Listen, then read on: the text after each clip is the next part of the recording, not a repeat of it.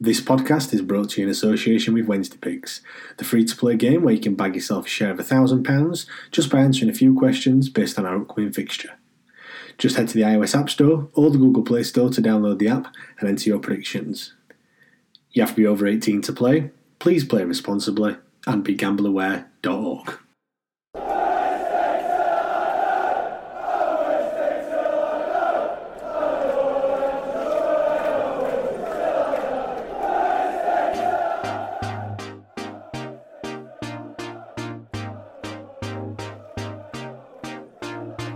Hi guys, this is Chris Lyons. I'm Gerald Sibon. Marcus Hoodgate. David Lucas. I'm Glenn Louvens. I'm Daniel Pudillo. And I love listening to the Wednesday Till I Die podcast. Hello and welcome to another episode of the Wednesday Till I Die podcast. I'm joined by another former Owl who made over 70 appearances for the Owls and scored on his debut goal against Sheffield United. It's Nigerian international Efan Okoku. How are you, Efan? You okay? How are you, James? Thanks very much. Good. Thanks for coming along. Now, whenever I do these interviews, I always like to start from the beginning. Now, you started your football career at non-league level with Sutton United, wasn't it? Now, I mean, what league were they in at the time, and how did that all come about? You signing for them? Well, I was in. They were in the fifth tier, which was the Vauxhall Conference, as it was known then. Back in 1989. So. I'd not played football for a long time, actually. So I was 20. I was 22 then, just a bit younger than that, actually. I'd not actually played really on the regular since I was about 13. So I played rugby at school, and up in Liverpool, went to a rugby playing school. You know, we didn't even have a football team, so I played. I played Sunday league. You know, with lads I've played with, I've known with, you know, or known since I was like 5 or 6, you know, we played. Yeah. On a Sunday, you know, from about the age of 10 to about 12, or 13. And I went to Nigeria and then came back and just started training locally on my own first and then joined Sutton literally just because they were one of the local teams around me. It was either that or Tooting and Mitcham, which was just down the road, but you know, they didn't answer the phone when I actually called.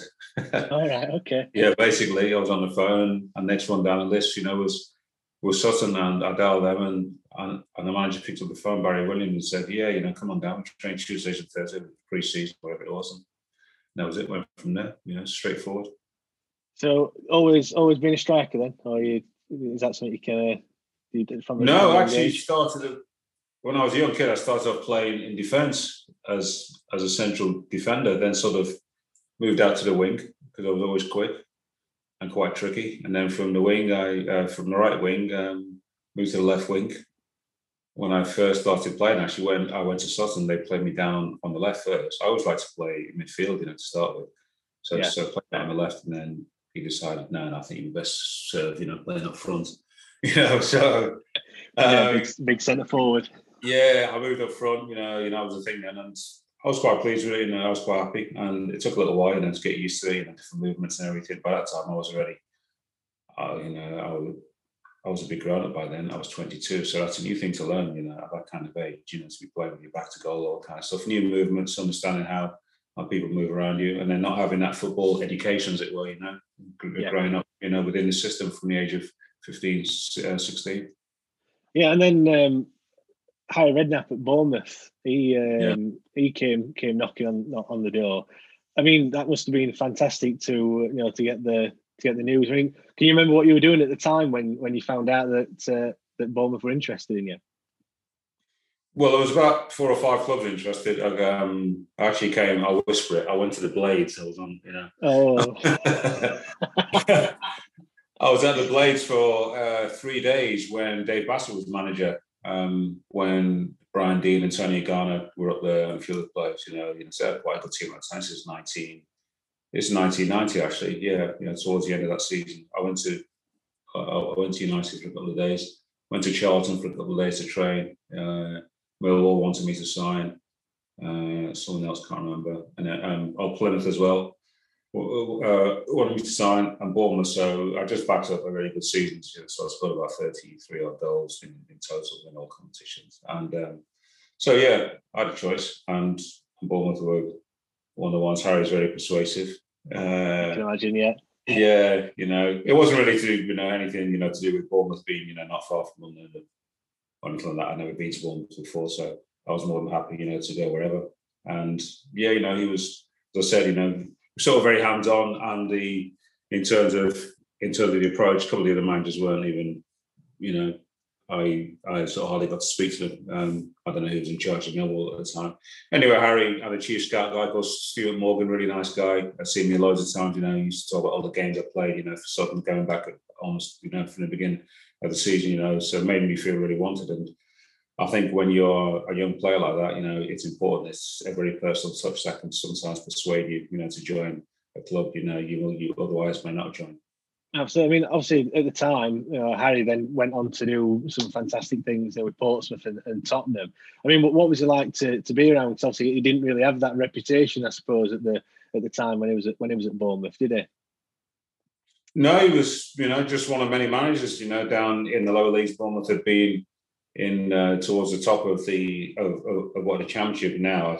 I think they'd done about 2 years or maybe three even, and then had fallen on hard times in terms of playing anyway, and financial as well.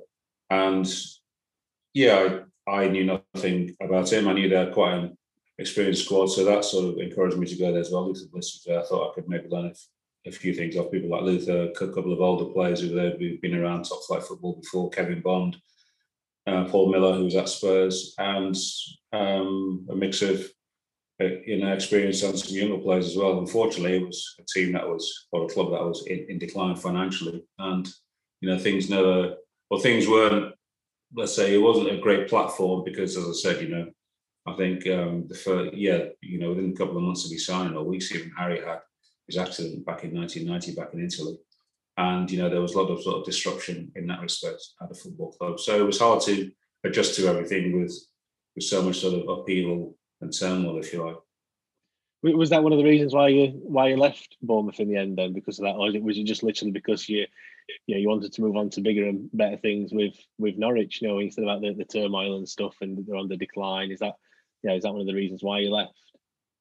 Yeah, no, when you play well enough, you know, you'll always get offers, won't you? Yeah, the clubs will always be interested. In the end, I stayed there for nearly 3 years, and injury hit years really. You know, from the first sort of few months I was there, I got injured, had a couple of operations, ankle operations. Never really got into a great rhythm that I had the full season where I played well enough. But every time I played, or every time I came back from injury, I always felt that I was a better player. You know, it always takes you a bit of while, you know, to get up and running. So in the end, like I say, I was there 3 years, and he made about 75 appearances. I was thinking like that, but certainly by the end of the second season, I was there. When I got injured, you know, it was a really frustrating time, because you're playing catch up anyway when you turn pro at 22. You know, you haven't got any time to waste, have you? So not really. You know, I'd missed like 4 or 5 years of, you know, of potential football. So I was already middle-aged when I signed, you know, to play pro. And, you know, so when you get the first couple of years that, you know, you miss, you know, through injury, you're still trying to learn the game, understand how the professional setup works. It can take a lot out of you, and, you know, you just have to be determined enough, especially if you get injuries like I did, you know, to come back and play well enough. You know, fortunately for me, I played well enough when I came back, especially the last season, final year of my contract. I did well enough in the last, I think I was only back for about 16 or 17 games of the season, but scored about 10, 11 goals. And that was enough, you know, to convince, Norwich, you know, in particular, because I think probably most of the clubs, probably looking at it with hindsight now, probably weren't, you know, probably unsure about whether I'd been in the pyramid system before or not, whether I was a bit of a checkered character, all these kind of things. So when they don't know you, they don't want to take a plunge, I think, a lot of the time, because you don't have the connection of friends and former coaches and managers who can speak up for you, that kind of thing. So sometimes, you know, they are just purely looking at what you can do on the field. And I think a lot of the time it's a combination of not only what you do on the field, but also, you know, especially now, but, you know, also added to whether people just know you or not. And if they don't know you, then I think there's always that skepticism there. But in the end, you know, I got a good deal, and it was a good step up. We have a new podcast ready for you to download and listen to each and every Monday. So make sure you subscribe, and you'll never miss an episode. Yeah, I mean, obviously doing my research and what have you, I forgot how good of a side Norwich actually were back then. I think that first season finished third, didn't they? In the what was called the First Division, weren't it? Back then, it weren't the Premier League, was it? That was the first season of the Premier League. That one. Yeah. Oh, was it? Sorry, right, okay. And then they qualified for the UEFA Cup. And like I said, when I think of Norwich, I you know, no disrespect to Norwich, but I just didn't really realise that they were that good. And I mean, looking as well, there were some, you know, former Owls that played for them. John Newsom, he was there, weren't he? And Gary Megson, who obviously he's a bit of a legend at Sheffield Wednesday. I mean, what was it like making that step up to the Premier League? Obviously, you've played through, you know, right from the bottom. I mean, like you said, in that fifth tier, going all the way up to the Premier League. I mean, what was it like to play in, you know, the top division? It was exciting because it's always a place that I thought, you know, that I should be playing. And, you know, when you finally get there at 26, you know, I've talked about playing catch up. You know, there's that extra desperation, you know, to do well. And joining at such a great time as well, Norwich. Like I said, that was the first season of the Premier League, you know. So I signed on deadline day, about March 22nd or something like that, back in '93. And Norwich was top of the league with 8 games left, you know, followed by Villa and Man United, who had a couple of games in hand. But I never really felt as if it was a club at the time who felt as if, you know, that they could win the league. I didn't know the players at all. I didn't know anybody there. You know, they didn't know me. I was a new signing. It didn't feel as if there was enough tension about the place, as if it was a club that was actually challenging for what is the hardest, you know, arguably the hardest league to win in world football. And yeah, I suppose without having that that amount of history, I think, you know, that doesn't, or that, yeah, that's an added factor that helps to drive the big clubs on. And you know, it would have been great, you know, to have been able to hold on. You know, we finished third in the end. I didn't make my debut, or not full debut, made my full start. The last game of the season, we needed a draw to win, and we beat Middlesbrough away. So I scored a couple of goals, which was great. That was my first start. But, you know, just sneak into Europe, because then it was only 3 clubs allowed in Europe. So one into the European Cup, and then 2 more into the UEFA Cup. So we picked Blackburn. You know, we finished third behind Villa. You know, so it was a great time to be there, because it's the highest profile, you know, that the club's ever had. So to be part of that, you know, for the end of that season, and then the following season, you know, with the UEFA Cup run was a terrific time to join. Yeah, I mean, you mentioned there that, you know, you said you always wanted to be in the Premier League. Did you ever suffer from nerves at all during your career? I know you said that, like, you didn't know any of the players and stuff like that. Yeah. Did you ever kind of, what do they call it now, like imposter syndrome, don't they, where you think, did you ever have that, or was you just, you know, quite a confident guy? No, I'll tell you what, I felt that, I think the first start I made in non-league, you know, in what was a conference then, which is amazing how to think about it, because, like I said, I've not played football really for about 6 years, and first game I started, it was, the pace of the game, I was thinking, geez, is this how everybody runs, you know? You know, people flying past me, you know, you're trying to get to speed, you know, your heart rate is not quite there. And I was thinking, after 15 minutes, I was thinking, geez, I can't play at this level, you know, it's amazing. You know, then within about 15 minutes, I was sort of like there. And I never felt that way, you know, I never felt that way again ever in any game, whether playing in non-league or going to play for Nigeria, you know, being involved with the World Cup, all that kind of stuff, Africa. In the African Cup of Nations, you know, in Premier League games, FA Cup games, UEFA Cup games, all that kind of stuff. So I never felt that way again. I think I think if you've got that mindset, you know, you believe that you belong, or that you're good enough, then I suppose it takes something, you know, or should say something really massive, if you like, you know, for you to really feel those nerves. Apart, you know, I suppose my debut for Norwich was against Man United, so the first game, which was the first game after I signed back in '93, and I came off the bench, or I was coming off the bench with about 20 minutes to go, and I was fine, you know, in the warm up. You know, I'm quite an easygoing guy. I don't get nervous or anything like that. Really, you get a few butterflies, and I did, you know, loads of times throughout. But I think nerves are something completely different, where you feel as if you can't perform. But literally, as I got up off the bench, took off my top, I went to stand by the touchline, and then the ref blew the whistle, and the fourth official, and put up the board or whatever. And it felt like all the blood in my calves completely drained out. And literally, they went like two stones. And you will not believe the feeling. And literally, you know, I felt as if, shit, I can't walk, let alone run. I could not, my calves just like completely swelled up like two rocks. And I ran on a pitch and still felt like that. And within about 5 seconds, it completely disappeared, you know, and that was it. It was gone. You know, it was amazing. You know, both legs just like went, you know, like stone. I'm thinking, shit, it's the biggest moment of my life kind of thing, you know. I'm playing in the top flight for the first time and, you know, I'm going to freeze. And like I said, you know, that tension, those nerves, I suppose they were real nerves, if you like, in a way.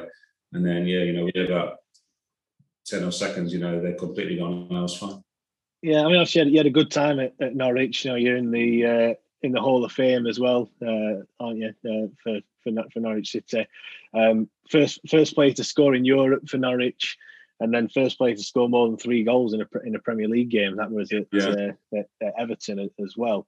And then after that, you moved on to Wimbledon. Now, where obviously the crazy gang, as they were called, weren't they? Back then, obviously they were renowned for being quite a physical side and, you know, quite intimidating. Was that still the case when you signed for them? Was that, obviously they had that reputation, but was it still? Yeah. Were they still that type of team? Yeah, glad you asked me that, because most people just assume that we were. And certainly when I joined, I didn't really feel that way, but I never had any fear of them when I played against them. You know, for me, it was like, you know, it's all bluster. You know, they had some good players. You know, before I joined, us, you know, some good players.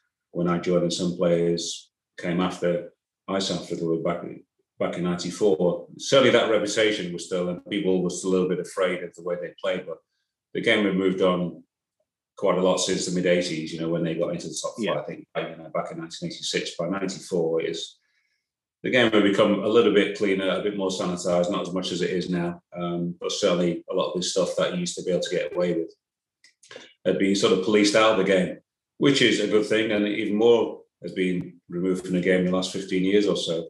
But yeah, you know, that sort of reputation, that aura, if you like, you know, can certainly help you, because, you know, some players can get intimidated by it. When I was at Norwich, I felt a few of the players were intimidated when we played Wimbledon, you know, and were beaten before we got there, which was, you know, just because they were afraid of the physicality of the side. But, you know, it never concerned me. I played rugby at school, so I was used to that stumble. You know, it was great. It was like, it was great. It was, right, come on, bring it on, kind of thing. You know, I wasn't intimidated by players who were bigger than me, and, you know, the physical challenge. As long as people weren't dirty, you know, I was fine. You know, if you knew that people were honest with their challenges, you know, I could take anything. And so, yeah, it was. So it also worked against you, because you probably never got. In fact, you never got the recognition if you actually played some good football. And every time we did, and every time we beat, you know, one of the big boys, and we did every season, not just once or twice, but lots of times, people would say it was either lucky or it was smash and grab, it was long ball football. So with Wimbledon, it was a long ball. With Man United or with Liverpool, it was a long pass. So, you know, but, you get to live with it, but I mean, it pisses you off. But, you know, at the end of the day, you know, you're a pro and you get on with your work, and people within the game, I think, respect you because they actually know or understand the nuances that a little bit better. Yeah, obviously, you hear about things like, you know, the cold and dirty dressing rooms, the no toilet roll and the things like that for the away team. Did that really happen at your time at Wimbledon? Or, as you said, had that kind of been phased out a little bit? Yeah, no. When I went there, I only went there a couple of times in Norwich before I left. I went to join Wimbledon, but I went to loads of dressing rooms that were worse than ours, you know, or worse than the away one at Selhurst Park. Yeah, so I'm sure those things happened, you know, back in the 80s, without doubt, you know. But they happened at other clubs as well, you know, where they turned off the electricity and made sure that the water was cold, you know, and it just did. It happened. I think it's actually psychological. Yeah, it is. Yeah, you know, and, you know, the thing that, well, if that's going to upset them, you know, that there's no hot water for the tea before the game, you know, that's not much, is it, to put you off? If that's going to put you off playing your best, you know, you shouldn't be at that level in the first place. You know, so all those things used to make me chuckle, and but it was never part of our game plan to upset people that way, you know, either before the game, psychological warfare. But as I said, I think just lots of players around that era were intimidated before they even stepped on the pitch against us. You know, in the same way that teams are intimidated or certain players can be against, you know, some of the best teams, and that doesn't allow you to produce your best. I mean, when you go to watch the games, or when we are allowed to go, you don't really see it, or you can't really hear it as much. But now the sledging element to football. Now there's been no fans. You obviously do hear, you pick up on the mics, like some of the things that are said. And is that something that players do, is like to get into people's heads and stuff like that? Is that something that you did when you were playing? Oh yeah, of course. That's all part of the game. It's people used to do it to us, and we used to do it to them. I never got involved in it too much. It was a little bit of banter. I probably used to get involved with it with people that I actually knew. You know, used to wind up a little bit. You know, people you were friendly with outside the game, former teammates, that kind of stuff. Those things happen. I think all used to happen also when there was a certain incident in the game, something that would trigger it all, and then that could lead to quite a lot of sledging. But I don't think it would have been a game without that back in the 80s and 90s, would it? You know, and I'm sure some goes on now. I hear one or two bits when I'm working, but not as many as I'd like to be honest. I mean, obviously, you played with Vinnie Jones, didn't you? Your time at Wimbledon. What was he like as a player to play with? Obviously, you hear a lot about him. And was it all a front, or is he actually genuinely that kind of hard guy all the time? It's a bit of a front. He's he can look after himself, But he was a forceful character, And there were more players like that, I think, then. Especially in the English game, who got to the top level through sheer force of will, personality. Not that he wasn't talented in his own ways. He was a good passer of the ball. He was a good organizer. He led by example, and those things are valuable, aren't they? You get players like that now, maybe not particularly more talented than him, who get to top level, who play for England, who play for their country. Certainly, I think is rougher edges, if you like, and playing for a club like Wimbledon, I'll go back to what I said before, you probably don't get the credit that you deserve because you're playing for a small club, but there were probably players playing for, or who have played for, some of the big clubs in the country, around that time, mid-80s, late, mid-90s and so, who, as I said, were just about the same level as Vinny, who would have got lots of plaudits. That's life, isn't it? And that's... in that sport, people will like you because they like you. People will not because they don't play for the team or it's local rivalry. And whatever you do after that, people will never, irrespective of what you do after that, people will never ever write anything nice about you because they've got an agenda. And lots of journalists, and lots of people in the press do have an agenda. You just have to accept that's the case. And a mate of mine said to me when I was playing back in Bournemouth, I had a run-in with a journalist, and he said, you just have to take the rough with the smooth. And it's for them, it's business. They're doing their job and we're doing ours. So yeah, they're writing the headlines, aren't they? At the end of the day, they want to sell the newspapers back then. Obviously, now it's getting the clicks on the websites and stuff. Now, then I'm going to fast forward a few years as well. You went to Switzerland to play for Grasshoppers. Was that just to save on the tax? Was it? What tax? No, I was in. Go on. Yeah, I mean, I've heard of Grasshoppers, but my knowledge on them is quite limited, almost non-existent. I mean, looking at your time there, it sounded like you were quite prolific. 12 goals in 13 games in the league in the first season. What were the quality of football like there? Was it and how did that move come about? Quality is probably I'd say championship level. Yeah, Grasshoppers were quite a good team at the time when I went there. St. Gallen, who were the top team at the time. Basel weren't quite the team that they became. About three. Towards the end of my time there, they built their new ground. Which and that sort of made allowed them to elevate themselves to become the best under Christian Gross, I think, was in charge. I think for about a year after I left Swiss football, and they became the big club for the next 7 or 8 years. But the standard was probably championship, mid-championship at best. Grasshoppers and maybe one or two others could have maybe competed in the championship. Not many outside of that. In fact, nobody outside of that. The rest of the level probably would have been League One.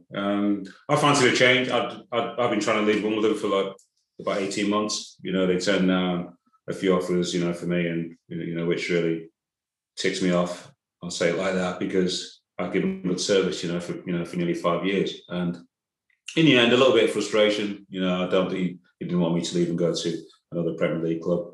Sam, my man, and Roy Hodgson had been keen on me for a while. He tried to sign me when I was at Wimbledon, and he was manager at Blackburn.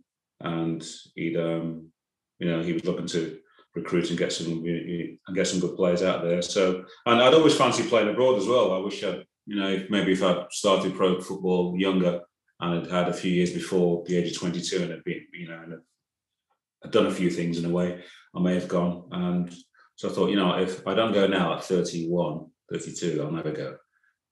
So I did, I went, it was great.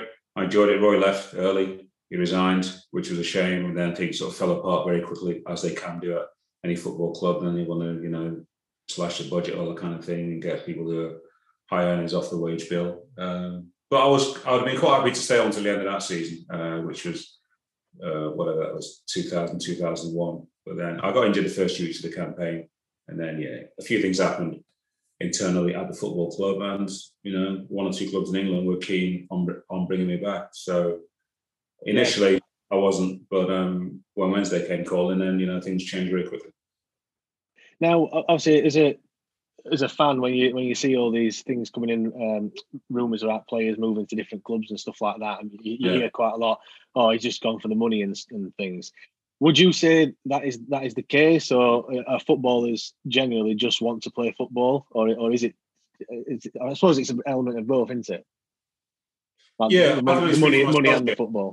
Yeah, it's and people have got to make a living, haven't they?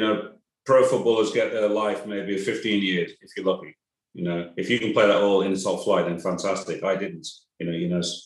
Some people who have played lower level than me. I made more money than me because they played for bigger clubs, or the timing, or the era at which they played. And I never went anywhere for money. I could have stayed at Wimbledon for another, 7-8 months. I was coming to the end of my contract. I could have left on the Bosman and gone free. I had 2 or 3 Premier clubs, saying to me, just wait until the end of the season. I'm signing for nothing. But I thought, if you're falling out with the coach where you are, you don't feel as if you're going to play. You're going to be marginalised for whatever reason, and the team's not going to pick on merit. I'm the last person to ever stay anyway, even for 1 week, let alone for 9 months or so. I just wanted to go and play football. Like I said, I was 31.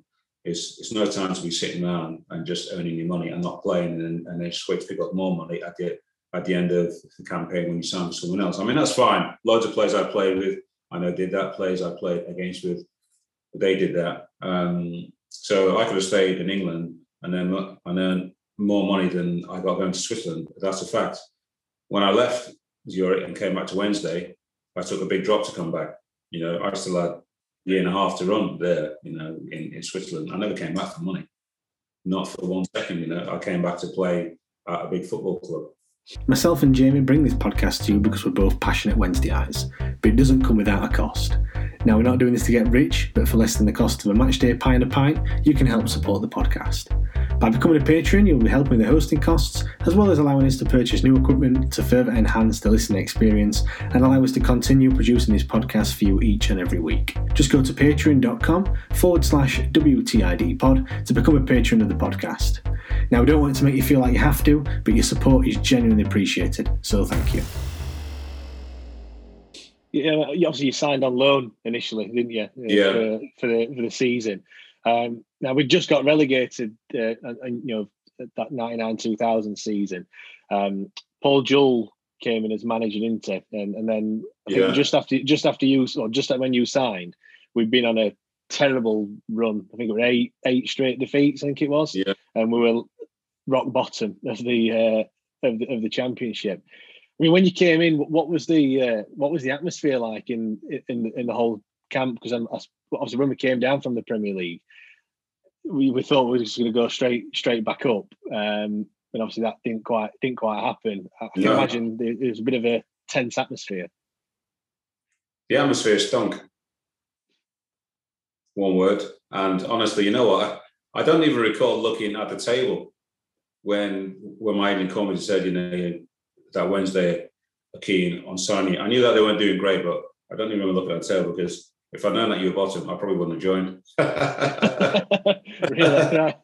Yeah, well, you know, because, you know, if I'd taken everything into account, if I'd known more about what was going on, about the state of the finances, about the attitude of lots of players, about the quality of coaching that I was about to join, I probably would have stayed where I was, you know. And when a team gets relegated, then you hope that the only thing that is wrong about a football club are just results. If it's like that, then it's not too bad. There's a chance, especially for a big club like Wednesday, that you can turn things around with. The finances are in decent shape. The players have got the motivation after a few weeks, you know, moping about, you know, to get back and work hard pre-season and play. So when I joined them up to September, October, whatever it was, it was a bad atmosphere in terms of attitude. People who didn't want to be there, people who earned lots of money who some were pretending that they were injured and weren't. You know, some were playing half-heartedly, others just weren't playing at all. Some young kids who were thrown in at the deep end, lots of responsibility for them, which was unfair on those kids. You know, some weren't up to, you know, weren't up to the task, but, you know, but all of them tried hard enough. Yeah, so it was a pretty toxic mix, but, you know, I always thought as Wednesday is one of the big clubs of the country. When I was a kid, you know, growing up as well, Wednesday was a place where they played semi-finals, you know, the FA Cups, you know, there at Villa Park, and sort of held a special sort of thing in my mind, you know, as two massive football clubs, you know, great places to play. And so I always thought, if I get the opportunity to play for, you know, for one of the big clubs in the country, I'll take it.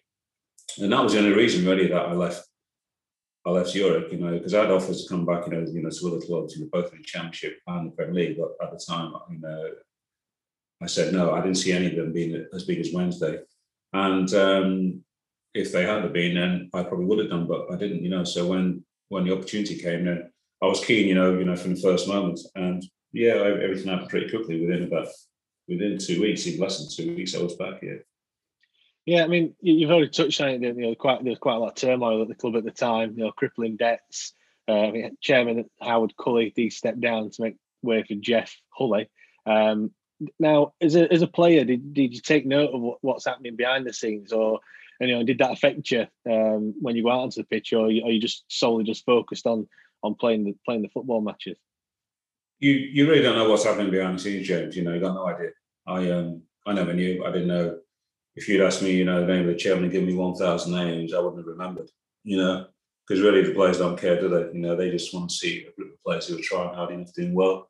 You look at the fan base, you look at the, you know, the crowd, you look at the stadium, you know, you think it's a good place to play football, and it is. It's a great place to play, and you think that with your experience and your qualities, you can help turn the team around, and that's what I did. You know, I gave my best and brought my experiences. So I think, you know, in the battle, or when I joined, we had a bit of an upturn, you know, immediately in terms of results and performances. So performances first, and then results. That's the ultimate thing.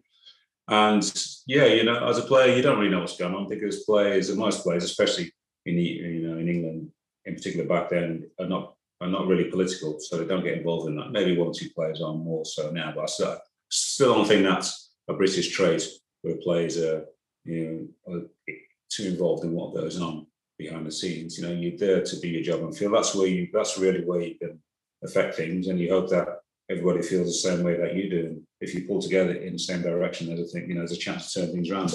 But as I said, with all the things going on, personnel-wise, player-wise, you know, that's something that I knew about, because that's what I could see. That's what I was feeling every day at the training ground, and I could see around the club on match days. That's the only thing that you affect. So as one of the older heads then, it was just my responsibility, I thought, just to play as well as I could and lead by example.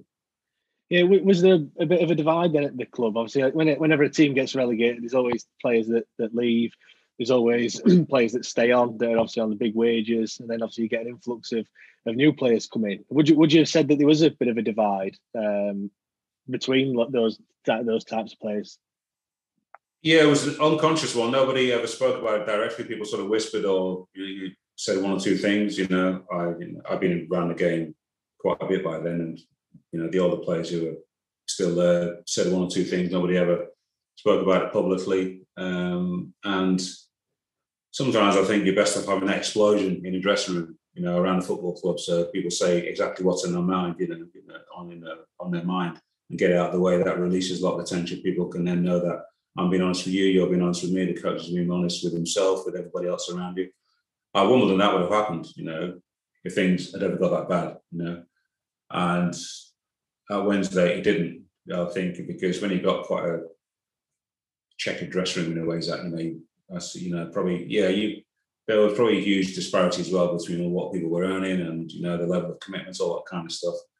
And it just became became, I suppose, quite selfish before I got there. Never really got much better in the first, you know, few months that I was there until, you know, the coaching staff changed. Yeah, that, obviously then, you know, Paul Jewell, he wasn't there for too long, was he? And when he left, it was Peter Shreves that took over. Oh, yeah. Was there a big difference in their managerial styles at all, would you say? You know, did you prefer one of them over the other? Yeah, well, Shreves had been around a long time. You know, he was already quite a seasoned coach, wasn't he? You know, he'd been coached for many years at different clubs, at Tottenham for a while. So I knew the game. I thought he was a good coach. But he was number two when I went. You know, he was assisting Paul Jewell. Paul Jewell's, I think, was that his second job? Something he was at Bradford. He was at Bradford before that, wasn't he? Yeah, Bradford. Yeah. Second job, Wednesday. No disrespect to Bradford, but, you know, Wednesday are a much, much bigger club, aren't they? You know, yeah, with a greater profile. And he was out of his depth, you know, in terms of handling everything that was going on. If you've got a good coach who maybe is not adept at handling what's going on behind the scenes, at least if you can just manage your team well enough and get the team to play and build an identity and, you know, impose his personality onto the players, into a group of, you know, guys performing, that then transmits to the crowd. It becomes a good place, at least on match day, on a Saturday or a Wednesday night or Tuesday evening or whatever the case may be. And then you can forget that. You can forget the other side. People can take care of that. People can see that you're doing your job as a coach. People can see that the players are doing their jobs as well. Results are coming and the team is moving up the table. But if you can't do that, if you can't handle all what's going on, and for a young coach, that's very difficult. You know, a football club, you know, finances are desperate. You know, it's hard for you to get the older players, the senior players to gel. As I said earlier, quite a few players, you know, particularly didn't want to play. I think, you know, some were clamoring, you know, probably clamoring to be injured when they weren't. So all that is quite toxic. You need somebody. You need somebody man enough to be able to deal with it all and to be able to get the team to play. And I don't think he was equipped to deal with it. Maybe later on in his career, he may have done a better job, but, you know, my experience with him is that he wasn't capable. And his personality didn't endear him to, you know, to anyone really, because he was quite abrasive. You know, I think that's his character, you know, not in a sort of nasty way. Just, you know, he's a cheeky chappy, isn't he? You know, he's a Scouser, which is fine. I'm a Scouser as well. You know, I can deal with all that, you know, but I was quite experienced, you know, so a lot of the stuff that went on in and around the training ground, I'd heard it all before. A lot of the younger players, I don't think it was a great environment for them to learn their trade, you know, and yeah, so if the right person in charge of the team at the time may have been able to turn things around more quickly or turn them around, but as I said, I don't think, you know, he was capable of that. By the time he was sacked towards the end of the season, with about 15 games left, I think, we had the same coach now in charge, you know, because Shreves in charge, but a completely different personality. And the older players, me in particular, able to respond to that. Somebody with a wiser head, who simplified things, who wasn't always pointed finger in terms of blame, used the experienced players, you know, from day one as soon as he took over. And things turned around very quickly. I think in the last 15 or so games, we won about 8 or 9 of them. You know, so for a team that was fighting relegation, all of a sudden to win 8 or 9 out of 15 is incredible. You know, and that's just not because all of a sudden, you know, they're good players or it's a good team. Something has happened in the minds of the players to be, you know, for them to switch on and be able to perform. And that's largely down to the influence of the man who's now in charge. Absolutely. Now, on a bit of a more of a positive note, now you'll always go down in history with us, mainly for your debut that you made against Sheffield United. obviously, you know, the biggest game for any Sheffield Wednesday fan. You know, that's the game that we always look for. Obviously, we drew them in the cup. You didn't just get one goal. You got two, and obviously we beat them in front of 32,000 fans on that day. Yeah. Now, I mean, first of all, did you touch it? That header. Of course I did. Of course I did. What kind of questions are? It's all in a subtle glance, right? Absolutely. I mean, what was that? What was that atmosphere like? You know, to play in the Steel City derby, and on your debut as well, and to get your goal. You know, it was electric. It was absolutely electric. Obviously, when you've got two big clubs in one city, then as you know better than me, how you know the feeling if you're a local lad. And from the moment the whistle had gone on the previous game, I think it was a midweek game, wasn't it? It was a Tuesday night, was it? It was midweek. And that's all the fans were talking about. If anybody saw you in the street, that's all they were talking about. And the players were getting on for it. So that was my first game. I think it was the first derby game for about 7 or 8 years, wasn't it? 9 years. 9 years, I think it was. Yeah.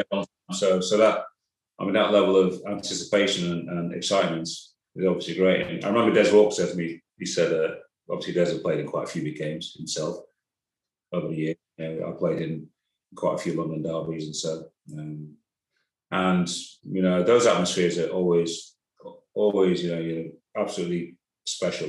Without a doubt, no matter how many times you play them, the fans in that field. It's like an FA Cup atmosphere plus, And I was sort of thinking, it's just another game kind of thing. And Des said to me, he said, Chief, it's a big game.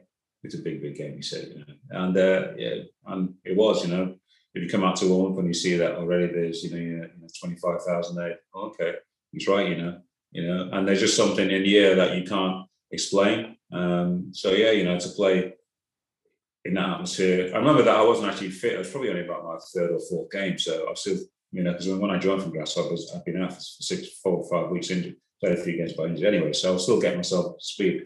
So in a way, I was disappointed that I wasn't quite at the level that I would like to be in terms of fitness. But who cares? I scored 2 and we won. And it was a great game. It was a great game to play in, and people were talking about before the game and obviously afterwards, so to be the match winner, it's a nice memory.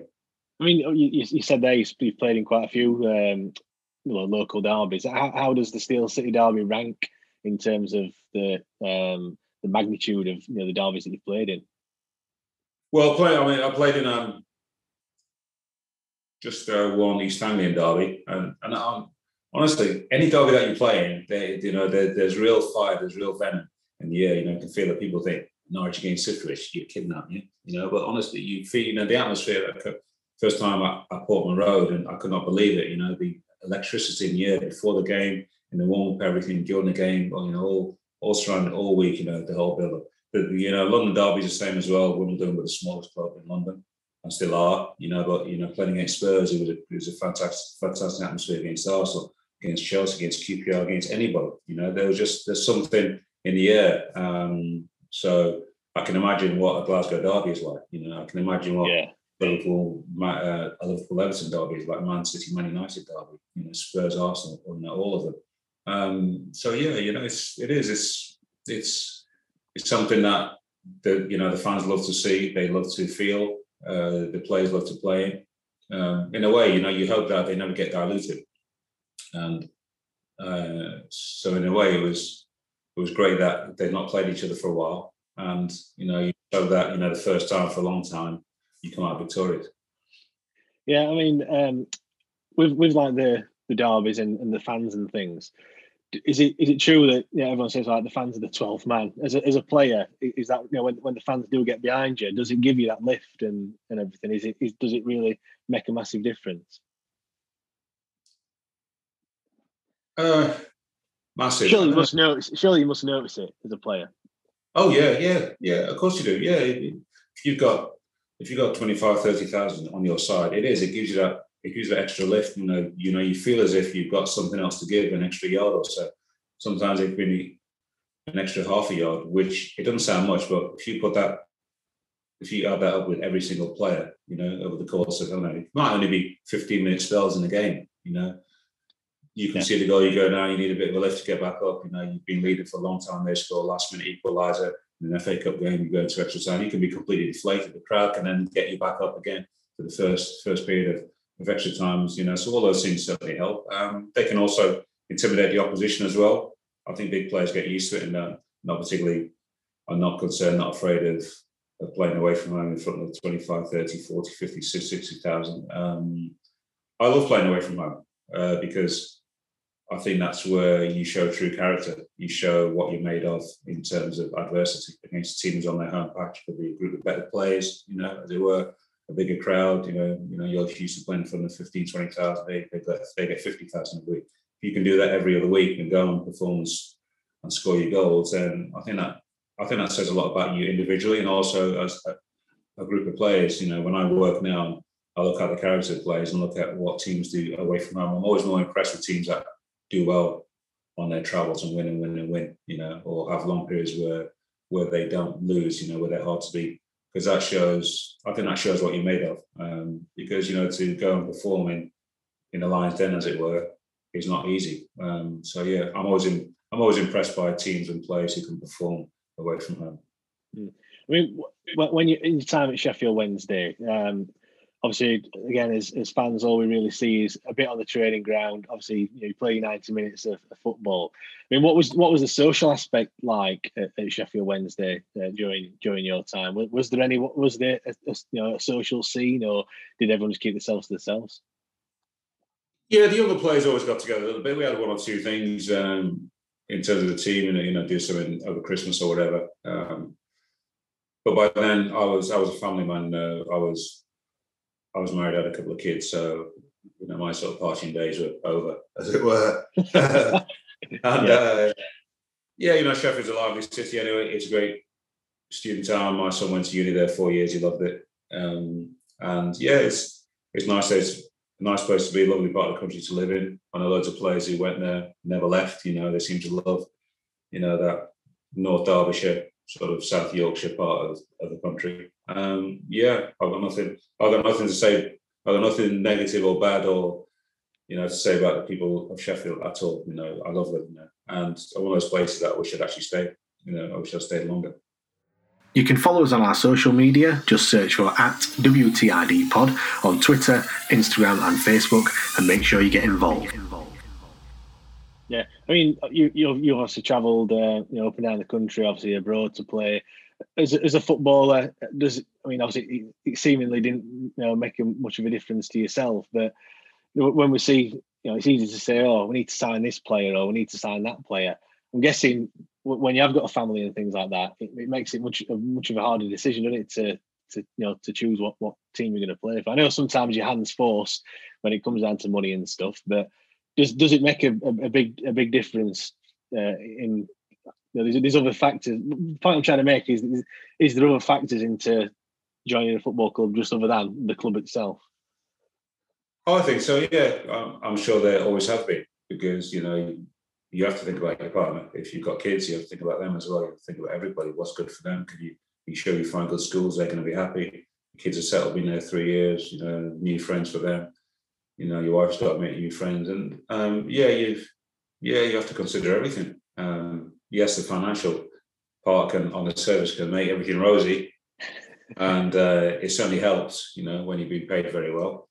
And people look at it and say, oh, just get on with it and move and stop complaining and, you know, live in a nice house, you've got a couple of nice cars, you know, you do what you want, you know, in the summer. But, yeah, it's like, at the end of the day, it's a job, isn't it? It's a job, and, yeah, you know, you don't just leap from one job to the other without thinking about, you know, everything, you know, you've been offered a fantastic job in Newcastle, you know, do you leave because it's twice the money? Yes, it's exciting, but you know, think about the distance and all those things I mentioned. Yeah, it's in a way you as a player, you come as a package, you know, to the football club. The good clubs, I think, but the ones with good human people or good human relationship with the football club think about those things. I think more and more so they do now than they did before. I don't think that they ever did really before. Not in my experience anyway. I think that But thereabouts, a lot of the time we just give you a bit more money, son, you know, and just think that, you know, that could solve everything. And for some players, that was great. That was all they were angling for. You know, if they get another £500 a week back in the 80s, another £1,000 a week back in the early 90s, another £5,000 a week now, another 15, 20 grand a week now. For some people, yeah, come on, let's go. You know? But for others, they'd rather stay, you know, for less because they're happy where they are and they don't want to upset the whole thing because they're actually enjoying when they are. The extra, like I said, the extra 15 grand a year 30 years ago or 20 years ago may have been a big deal, but you know, now it's, you know, you might have to offer that a little bit more. So not everybody's going with my money. I mean, money's never been my goal, but it is for some other people, you know, but you have to look at what makes you happy first, I think, anyway. Absolutely. But also thinking about your career, knowing it's a short life. Now, who were the players that you said you like took a liking to then when you were at Sheffield Wednesday? Was there anyone that you kind of, you know, made good friendships with when you were there? Yeah, like I said, I was a family man by then, and so you gravitate towards the older guys anyway. I got on well with Des, you know, similar sort of way, Des Walker, Trond sort of came afterwards. I got on really well with Trond. We used to spend a lot of time together.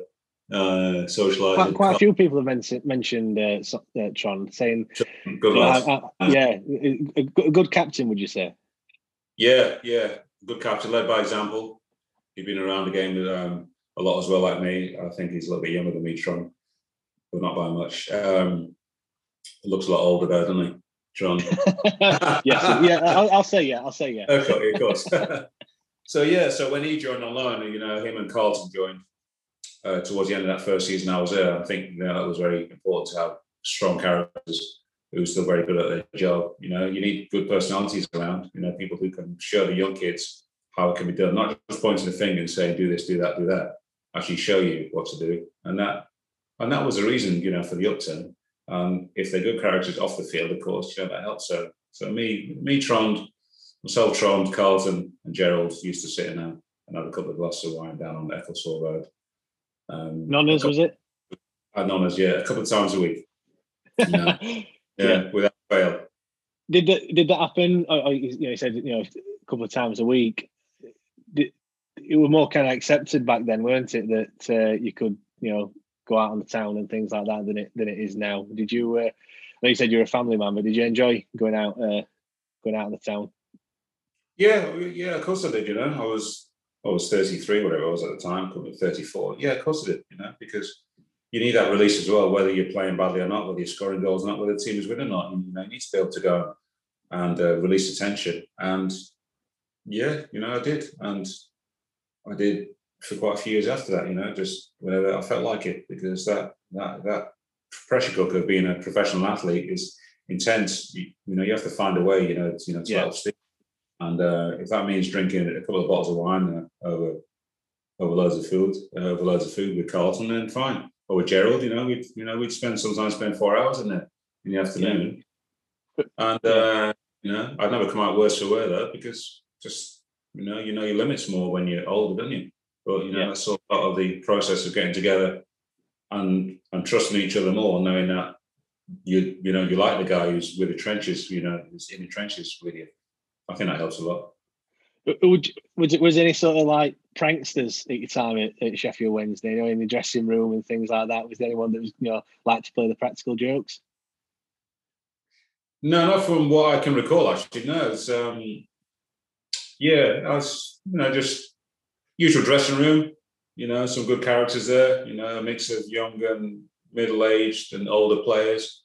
You know, Paul McLaren was a good lad. Danny Maddox came on loan as well, and then signed. You know, so I spent a lot of time with Danny. Just, you know, different things were sort of changing by then, I think, in terms of how dressing rooms functioned, and even for British players, you know, I think, you know, they're becoming a little bit more professional in general. And you know, Wednesday was a shame, you know, that the club wasn't in condition to be able to take advantage of a lot of the changes that were happening with British football, with more foreign players coming in, more foreign coaches in, particularly like us, and you've done great work. And all those things filter down to different clubs, you know, people then take those and spread the word. But you have to be in a position as a player and also as an organisation to be able to absorb all that information, absorb the good things that happen in the game and progress at a club. Wednesday, unfortunately, weren't in a position right then, to do it. And, I don't know if they're in a position right now, unfortunately. But yeah, so it's a shame when big clubs fall on hard times and find it a big struggle, to get themselves out of the cesspit. Yeah, I mean, obviously things went from, bad to worse, didn't they? And then in your last season, I think you didn't play a lot, did you? And then I think Chris Turner came in as manager. What was the reason for you leaving? I just retired early. I had another year to run on my contract. I left in September. I've been injured a little bit towards the end of the season before. Nothing really that serious. I just fell out of love for the game. And as I said, if it's not a good working environment, you can easily be turned off. Later on in your career, I'd had a few injuries, a couple of back injuries one long-standing back injury, which always hampered me a little bit throughout playing. And you don't get on top of things, and they can slow you down a bit. But ultimately, the travelling, my family was down in London. I could have brought them up and make a proper home, if you like, up in Yorkshire. I didn't do that, and so you end up spending a lot of time on the road, more time than you should do. It's not a good thing, for your body, your mindset, everything.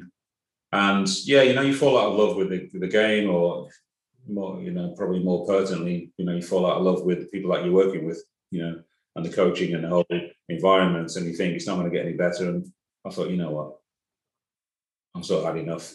And I think if, you think you've had enough. So yeah, so I came to an agreement with the club, and like I said, I thought, right, I'm going to hang around and get every single penny that I'm owed. I could have hung around, and pretending that I was not injured, and or pretending that I was injured and not playing, and just picking my money up. But it, that's never been, I hate that kind of athlete, who does that, especially in a team sport. In individual sport, you can do what the hell you like, can't you? It's up to you. But if you've got the people who rely on you, you're supposed to be a teammate, you're supposed to be an experienced player. I think you've got to show by example and do what's right and do it as well as you can. So,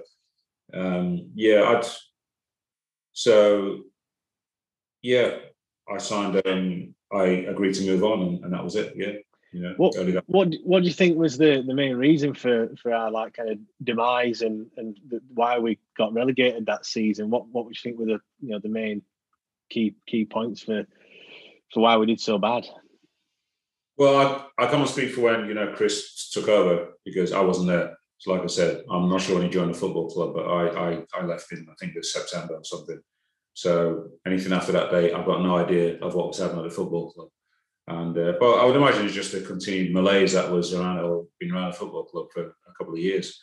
And if you continue to struggle to generate enough money, you find it difficult to get people off contracts. You can't motivate the players. The players are not good enough. You're not good enough as a coach or whatever to galvanise everybody around the football club. Then it's going to be very difficult. And yeah, I also think the clubs sometimes can be too hasty to get rid of players who've got a presence around a football club, and they were sort of keen to try and, shift me on. If I'd been stubborn about it, I would have said, I'm not going anywhere.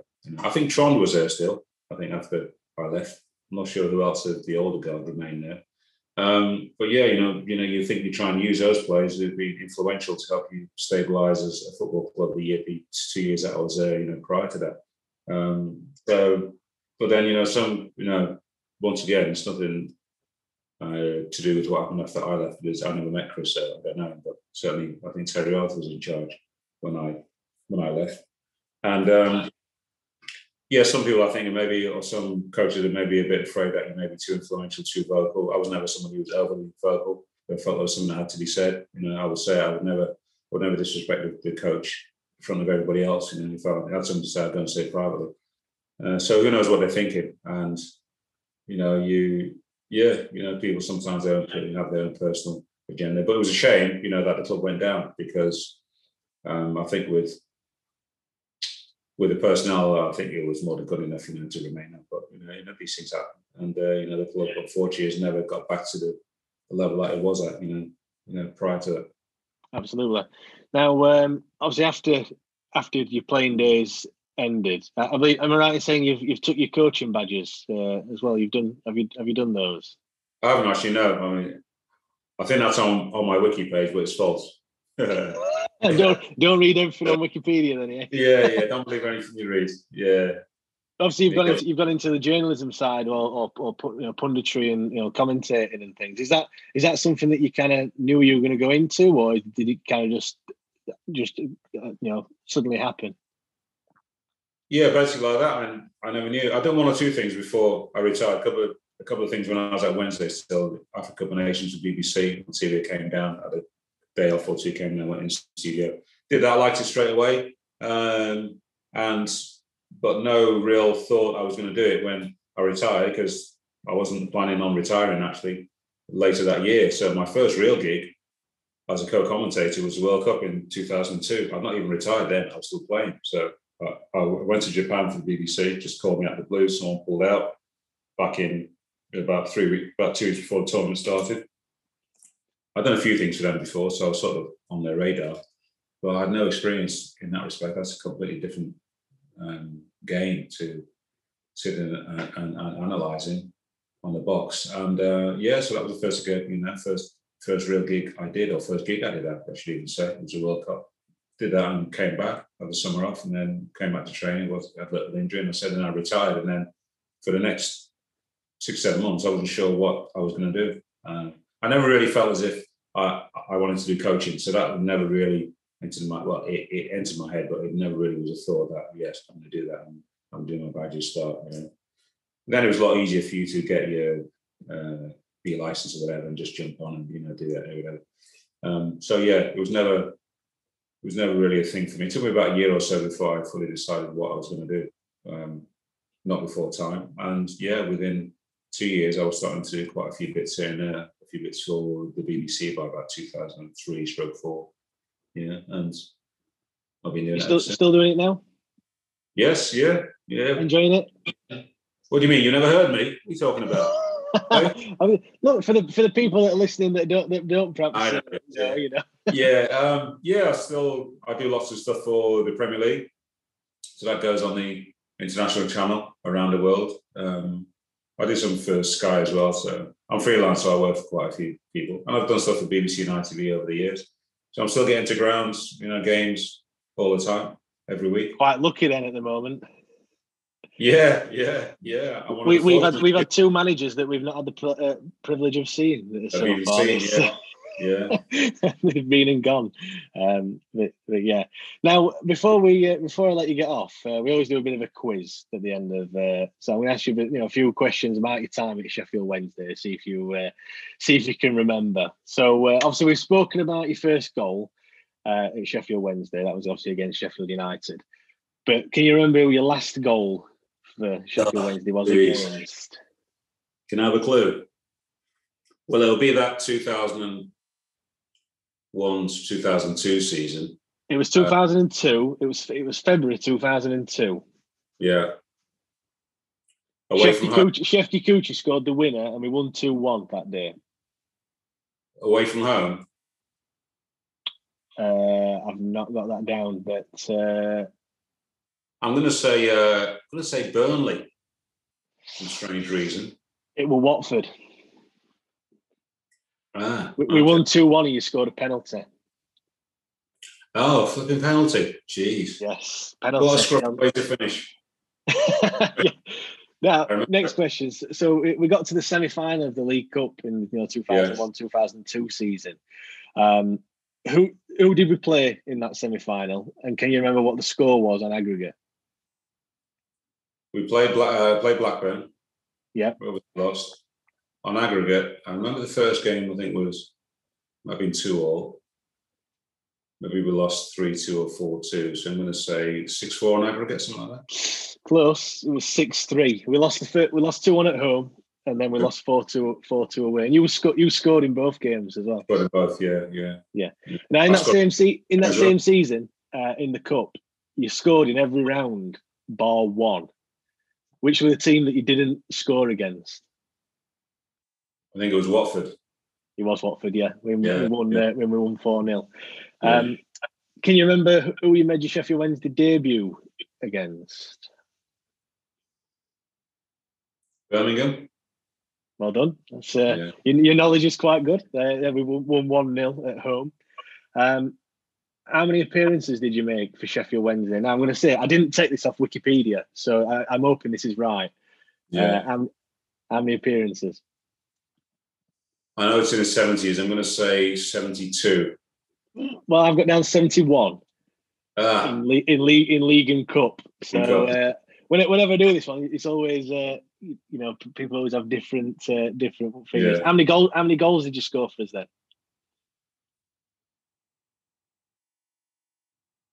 22, 23, 22 I'll go with. 21. 21. So close again. Small margins, eh? Yes.